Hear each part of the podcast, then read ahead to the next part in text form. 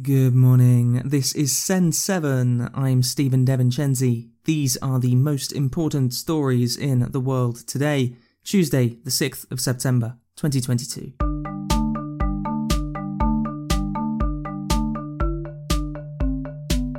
Starting in Europe today. In Europe, one euro was worth less than one dollar yesterday, for the first time since 2001 when the euro was still only used in banking and was not yet a physical currency. Some reports are showing now that the eurozone will enter recession this year. Gas prices are continuing to rise as Russia has suspended delivery of gas to Europe through the Nord Stream 1 pipeline. In the United Kingdom, Liz Truss will become Prime Minister today. Yesterday, the Conservative Party declared that she had been chosen as its leader. Today, she will go to Scotland to meet Queen Elizabeth, and the Queen will ask her to form a government. Truss has said that when she returns to London, her first phone call as Prime Minister will be to Ukrainian President Volodymyr Zelensky.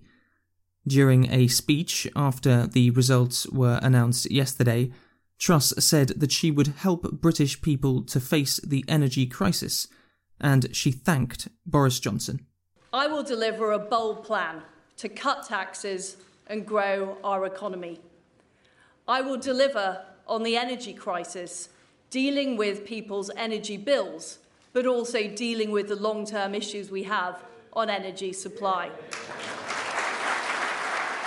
and I also want to thank our outgoing leader, my friend, Boris Johnson. You got Brexit done. You crushed Jeremy Corbyn. You rolled out the vaccine and you stood up to Vladimir Putin. You were admired from Kiev to Carlisle. In Russia, the newspaper Novaya Gazeta has had its print license stopped. The newspaper already stopped publishing in March after Russia made new media censorship laws, including banning the words war and invasion when talking about the war in Ukraine. Mikhail Gorbachev, the last Soviet leader who died last week, used money from his Nobel Peace Prize to start Novaya Gazeta, and editor Dmitry Muratov also won the Nobel Peace Prize last year for protecting freedom of expression. Asia. In Afghanistan, Daesh, the Islamic State group, has claimed responsibility for an explosion at the Russian embassy. Khadija Tahir reports. In Afghanistan, at least eight people have been killed after an explosion near the entrance of the Russian embassy in Kabul. According to the Russian Foreign Ministry, the people killed include two employees of the Russian embassy. The blast occurred when a suicide bomber detonated explosives as a Russian diplomat came outside the embassy. According to locals, he was going to talk to a large group of people outside the embassy who had come to apply for a Russian visa. South Korea is experiencing Typhoon Hinnamnor today.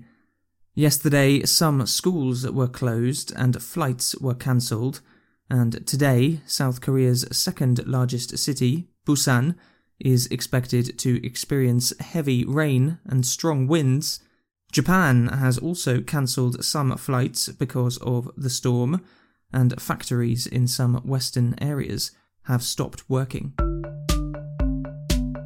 America's in Canada, police are hunting for two men after at least 10 people were killed in stabbing attacks.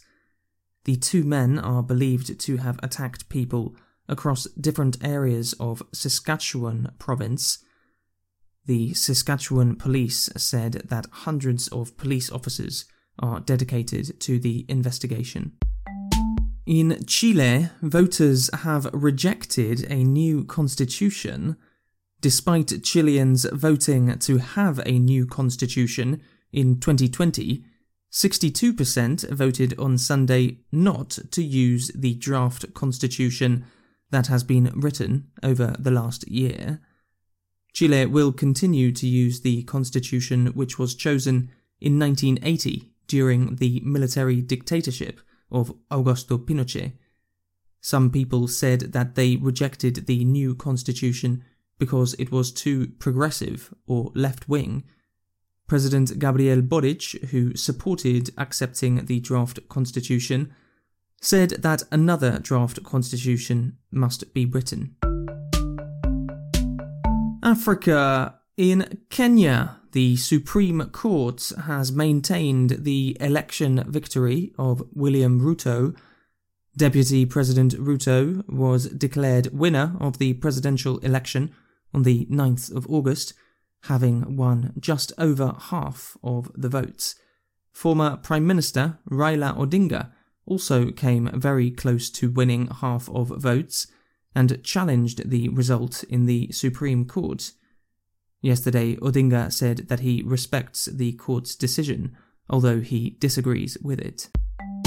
Nigeria is producing more corn than ever before Nigeria is expecting to produce 23 million tonnes of corn this year, 12% more than last year.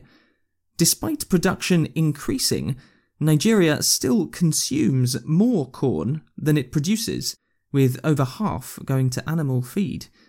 Most of the imported corn comes from Argentina. And in Germany, scientists are working on a cure for allergies that includes farm dust. Some studies have suggested that children who grow up on farms are less likely to develop allergies, and some scientists think that this could be because of ingesting farm dust, small particles found on farms. Researchers are now testing treatments made from farm dust to see if they could be useful to prevent the development of allergies and asthma. That's your world news in seven minutes. If you find Send 7 useful, then please tell your friends to search for Simple English News Daily in their podcast app. I'm Stephen Devincenzi. Tomorrow you will be with Namitha Ragunath. Have a great day.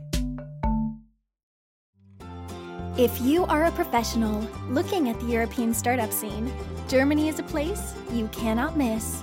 Fortunately for you, there is StartupRad.io, the authority on German startups.